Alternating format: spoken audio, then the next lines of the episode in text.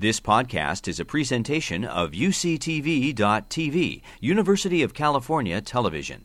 Like what you learn, help others discover UCTV podcasts by leaving a comment or rating in iTunes.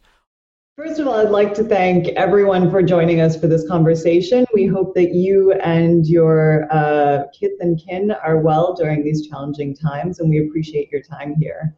My name is Uma Karmarkar. I'm an assistant professor with a joint appointment between the Rady School of Management and the School for Global Policy and Strategy at UCSD.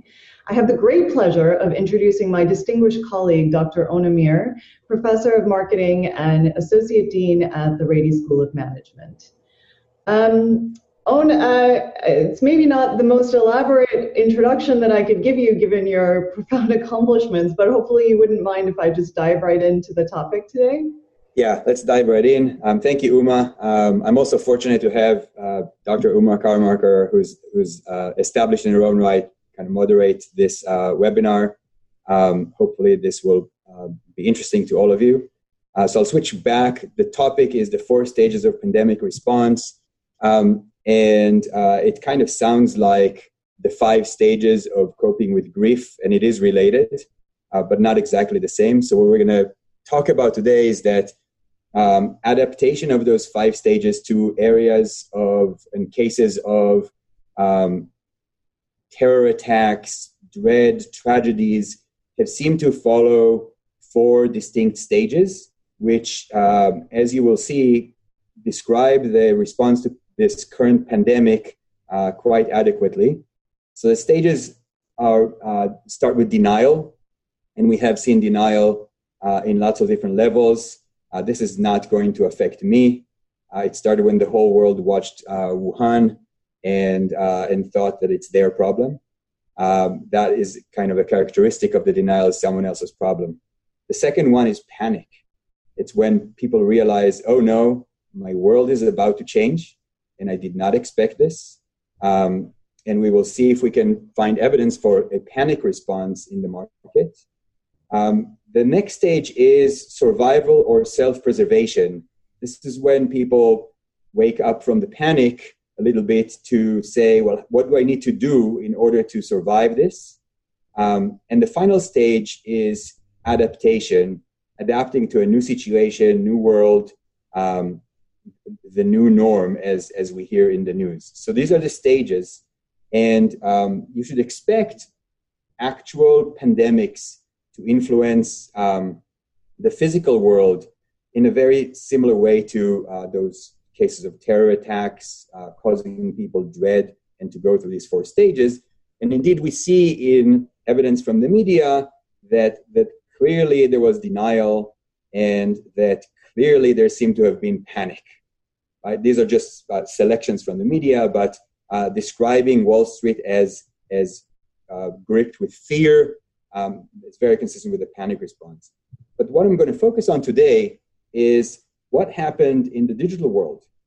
What, um, you know, if, if we think about the, the stock market falling because there was panic, you could say, oh well, investors realized that um, companies are going to have problems with employees and therefore they're going to produce less and therefore their productivity will uh, be reduced and, uh, and, and therefore we should um, not value their stock as much. So you could come up with, with rationalizations of, of effects on the physical world. But, but as we saw, the internet uh, was unaffected and maybe even uh, boosted in some by, by the social distancing and the shelter at home.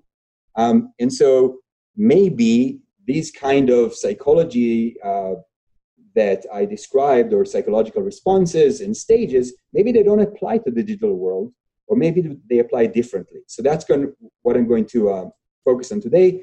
And I'm going to use data from a um, marketplace for digital services uh, that is called Fiverr, uh, who is kind enough to share data that would shed light into what actually happened and what might we uh, expect. And I'm going to try to do it using um, charts of data. A small disclaimer because this is a publicly traded company, um, the units on the y axis are sometimes non existent. Um, uh, and um, some of the the, uh, the words and uh, I'm going to use are are going to be vague uh, on purpose. So I'm going to talk about activity. I'm not going to talk about sales or or, or traffic sometimes in exact words. That is intentional. I also want to point out that this is an interactive webinar. Um, all the microphones are muted for everybody's uh, well-being. But mm-hmm. uh, uh, if you have any questions, please write them uh, via text, and then uh, Uma, our distinguished moderator, will, will uh, um, collect them. And in the end of this short introduction of the topic, we can open up discussions to questions that you might have, um, because there's a lot more than what I'm I've selected to show you in this short time. So, sorry, on along yes. those lines, please feel free to put those comments in the chat as they occur to you and in the timing afterwards. And actually, if I can interject a question of my own. So you mentioned um, Fiverr is a digital platform. Can you mention just a thing or two about the kind of people who use the platform and what they're offering? Yes, that's a great question. Thank you. So Fiverr is a digital marketplace um, there are more than 350 subcategories of, of digital services you could um, you could um, contract there, and uh, it's it's a digital, marketplace for freelance work. So if you want a designer, if you want an editor, if you want search engine optimization, um, you could probably find it there for sure. Um, if you want voiceover, or if you're offering one of those, um, you could also offer it through this marketplace. Um, there are buyers and sellers.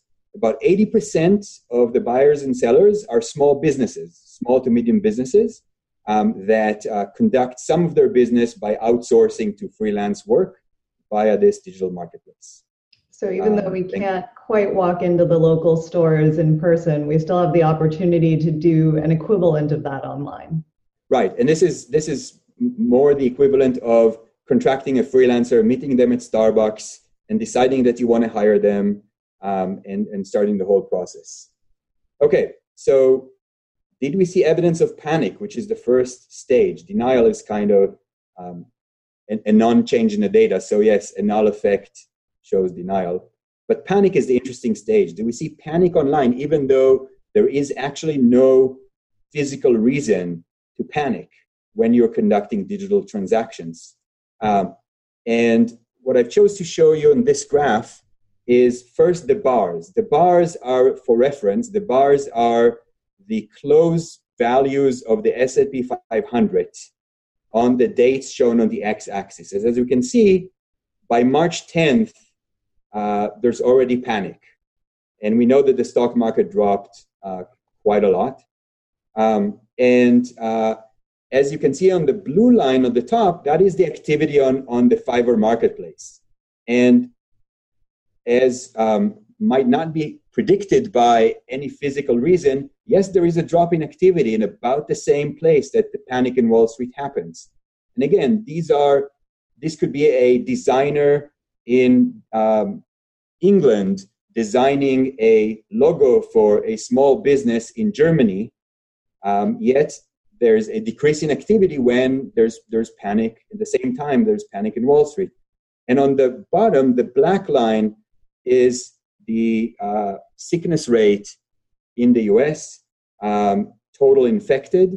And as you can see both of both the stock market panic and the decrease at fiverr predate any real uh, infection situation. So uh, so what I'm showing you here is what it's not really correlated with, uh, which gives rise to the question or the hypothesis that it might actually be panic driving these decreasing activities, not sickness.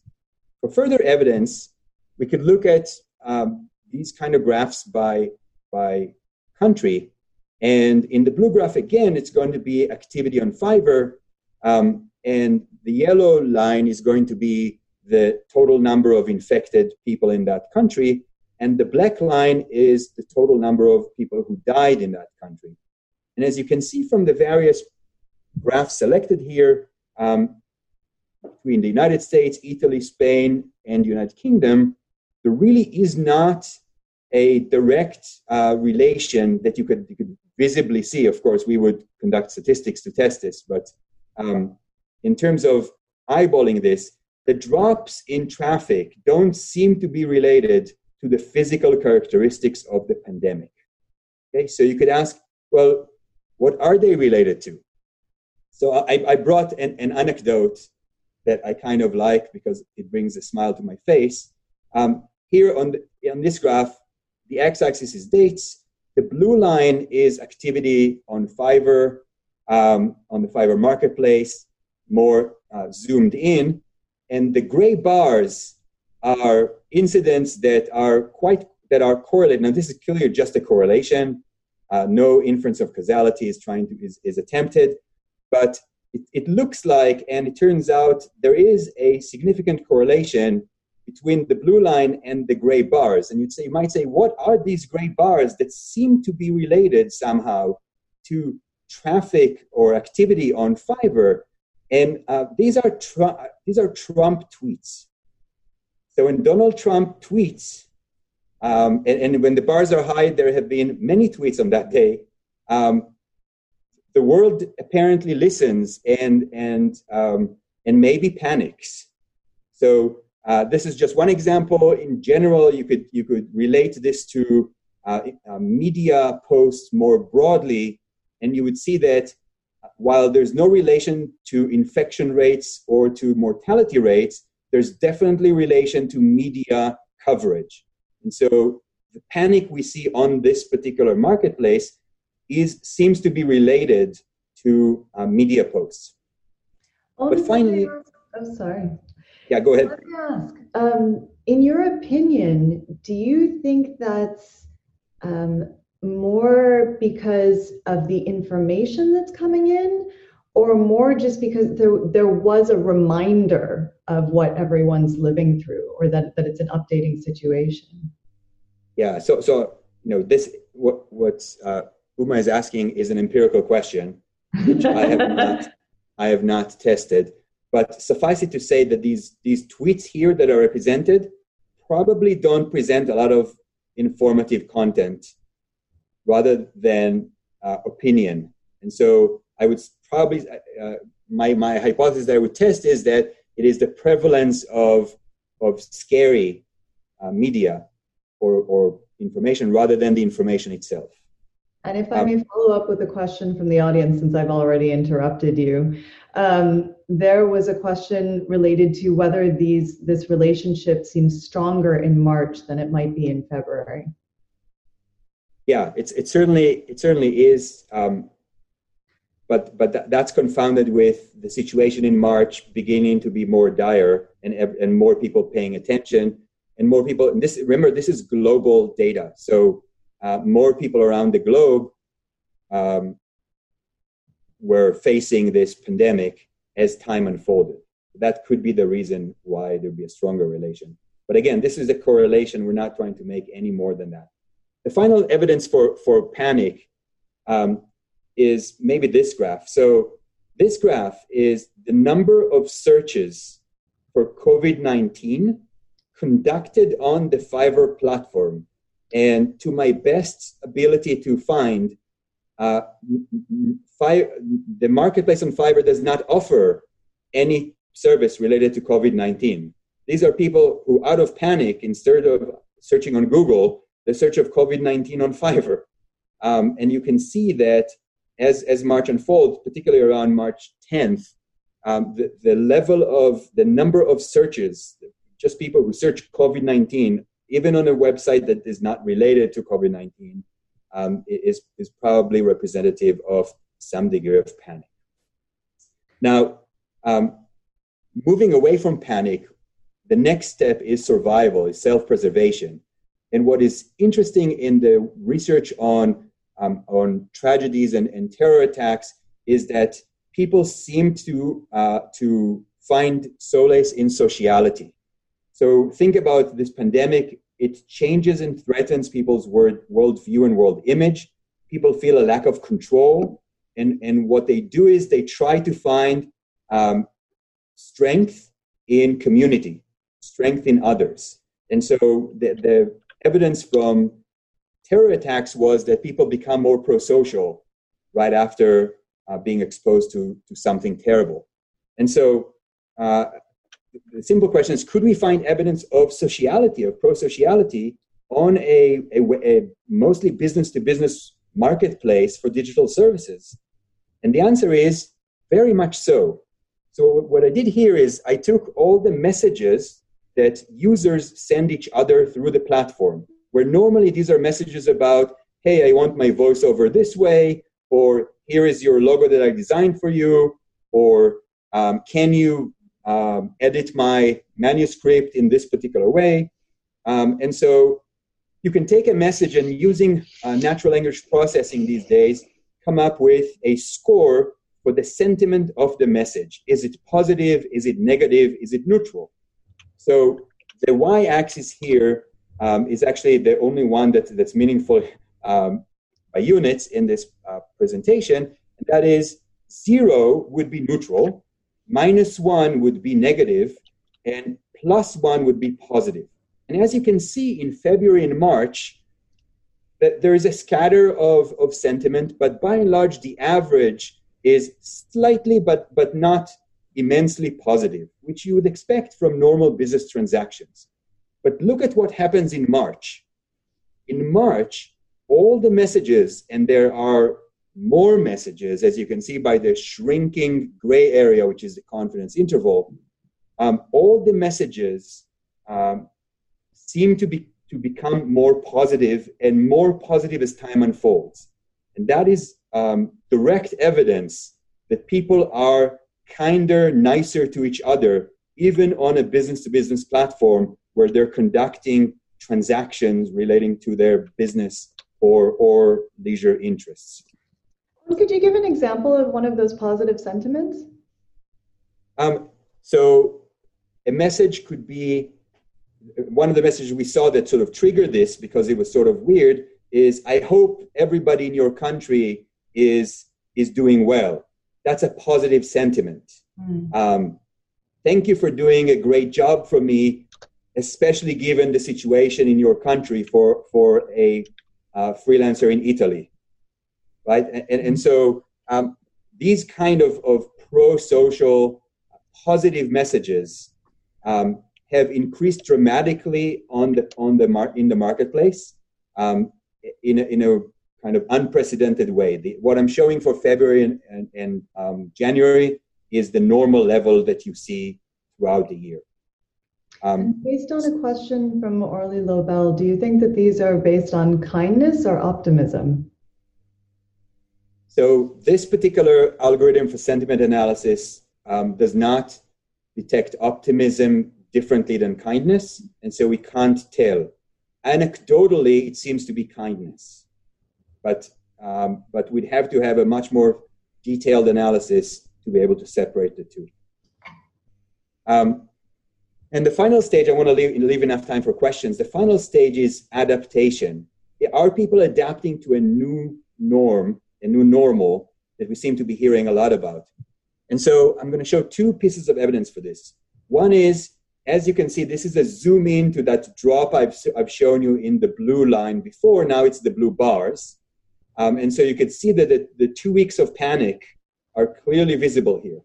And as you can see, after that, people are, are back to their usual, back to their normal, uh, and, and even more so. Um, what is interesting here is the black line. The black line is new sellers that have joined the platform. And these are anecdotally very quality, high quality sellers. And as you can see, they begin earlier. So, so sellers now realize that it's much harder to meet people at Starbucks and contract a job um, if I'm a designer um, and I'm or a, freelancer for something else, they they turn to online uh, as their as their new norm to conduct transactions. Eighty percent of those in the black line have never transacted on the internet before. You know, uh, kind of based on a survey that, that we conducted with that population, and so people are adapting. They're changing how they do their business um, it, it, to ways in which um, um, ways which are not susceptible to the difficulties of social distancing and, and dealing with the pandemic. So that's evidence number one. Second piece of evidence is uh, has to do with uh, with how people behave. I don't know about your experience, but through all these Zoom meetings, um, someone eventually asks, what, what day is it today? Because when we lost our, our, our normal schedule, it, it's a lot harder to keep track.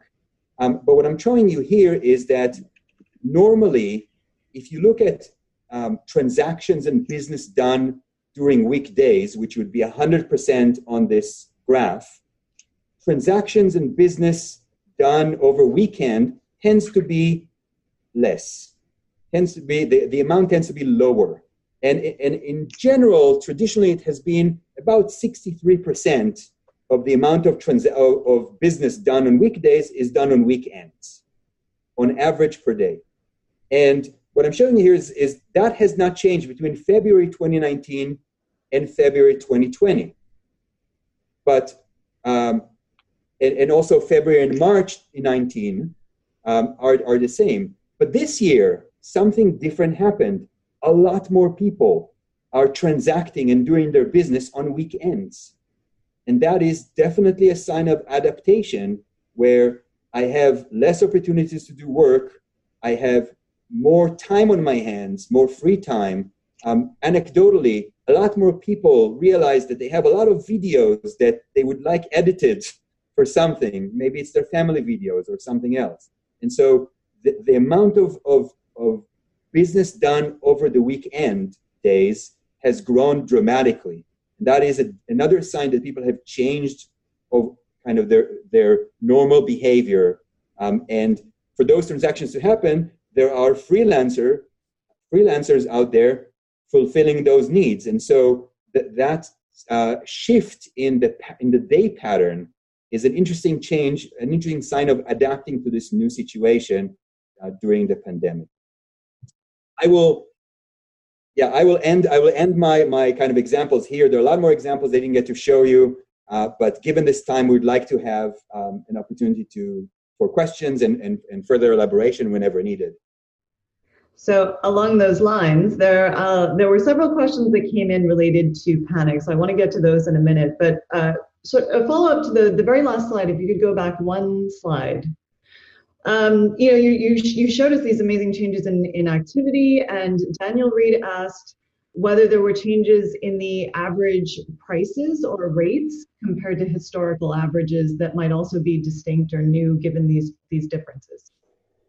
Yeah. So. Um, without without um, revealing um, um, actual prices or anything like that, I could tell you that um, th- there's a lot of new traffic coming in, um, and um, there are some signs that that, that when they first transact, they they try things out, and so they might transact slightly lower than than, than the average in the marketplace in their first transaction, but then their second and third uh, jump right up and, and, and, transact even higher than, uh, than normally. And so uh, we see kind of an uh, evidence that, that people are kind of trying to see if, if this is if this is indeed going to work for them. Remember that self-preservation aspect, and and as they uh, receive good results, they adapt, and and and then you don't see major differences in um, in subsequent behavior. Um, I hope that answers the question. Great, thank you. So I'd also like to say that On has uh, generously offered his, his email address because uh, you've been similarly generous with your questions, and I'm going to hope that I can get to as many of them as I can. So I'll also try and bundle some of them. Um, again, more related to those last couple comments, and then I'll go back to the ones related to panic. Uh, so it seems like the the you know there's this adjustment in in activity, the change in prices um, did sort of combining that with optimism, uh, Shani, I believe it's Ankorian, asked whether trust grew between people in Fiverr, like between customers and the service uh, service providers, compared to whether there was any evidence for that increase in addition to positive sentiments. Yeah, so um, it, it's it's sort of what's very interesting is that this onflow of new um, providers and new freelancers is is um, on average very high quality, and so the the average uh, quality that that the buyers would see if they come in also goes up, and so it's very hard to separate that mm-hmm. from uh, from uh, kind of a, a, more general sense of trust. Mm-hmm. Um, uh, there are a lot of positive indicators that would indicate that the trust levels have gone up. It's just very hard to pinpoint exactly the source of that increase.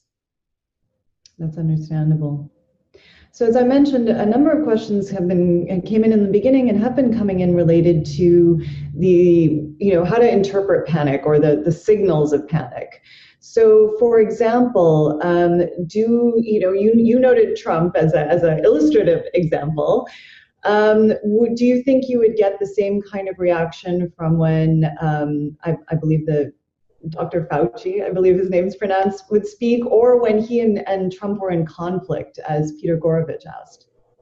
Yeah. So again, that, that's an empirical question, and um, and it's and it's testable if you actually have all those um, instances in the data. Uh, we could definitely look at a correlation. Um, what we saw is that the um, drop in activity seemed to be correlated with um, the volume of, uh, of media engaged. And so, a, a, hypothesis you could draw is that it's, it's the sheer volume of media focused solely on this that, that fuels panic. Yeah, so from multiple sources.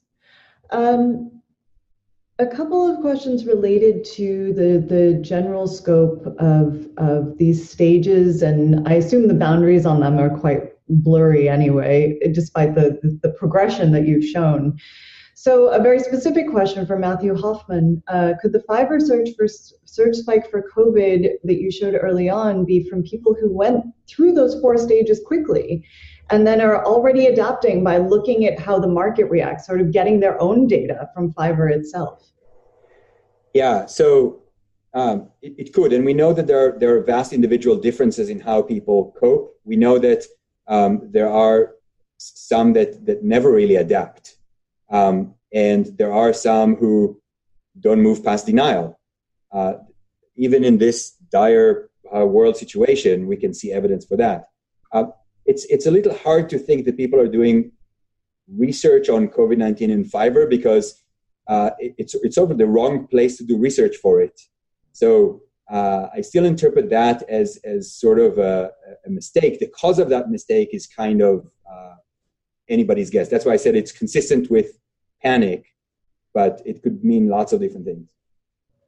So I should note that we are just about at 12:30. We did start a couple minutes late. Um, I'd like to follow up with one question, but I understand that some of our guests would have to uh, take off for other Zoom meetings or activities.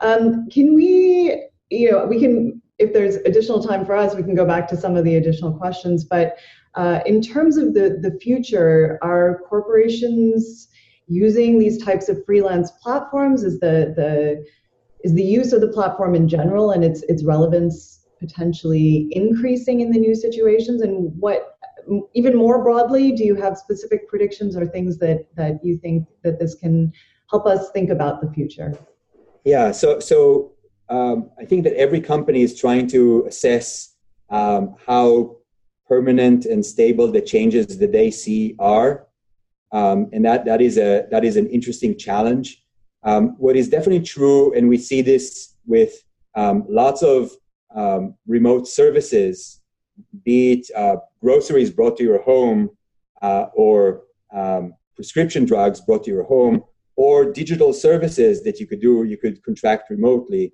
Um, there's definitely a, a significant subset of the market that says, oh, wow, you know, I actually realize that there's value here. And there are there's a there's a paper by uh, by Todd Rogers and colleagues that that that uh, identifies different state different uh, characteristics that could um, lead to persistence in behavior. And one of them is realizing that there's actually value that you haven't uh, anticipated before.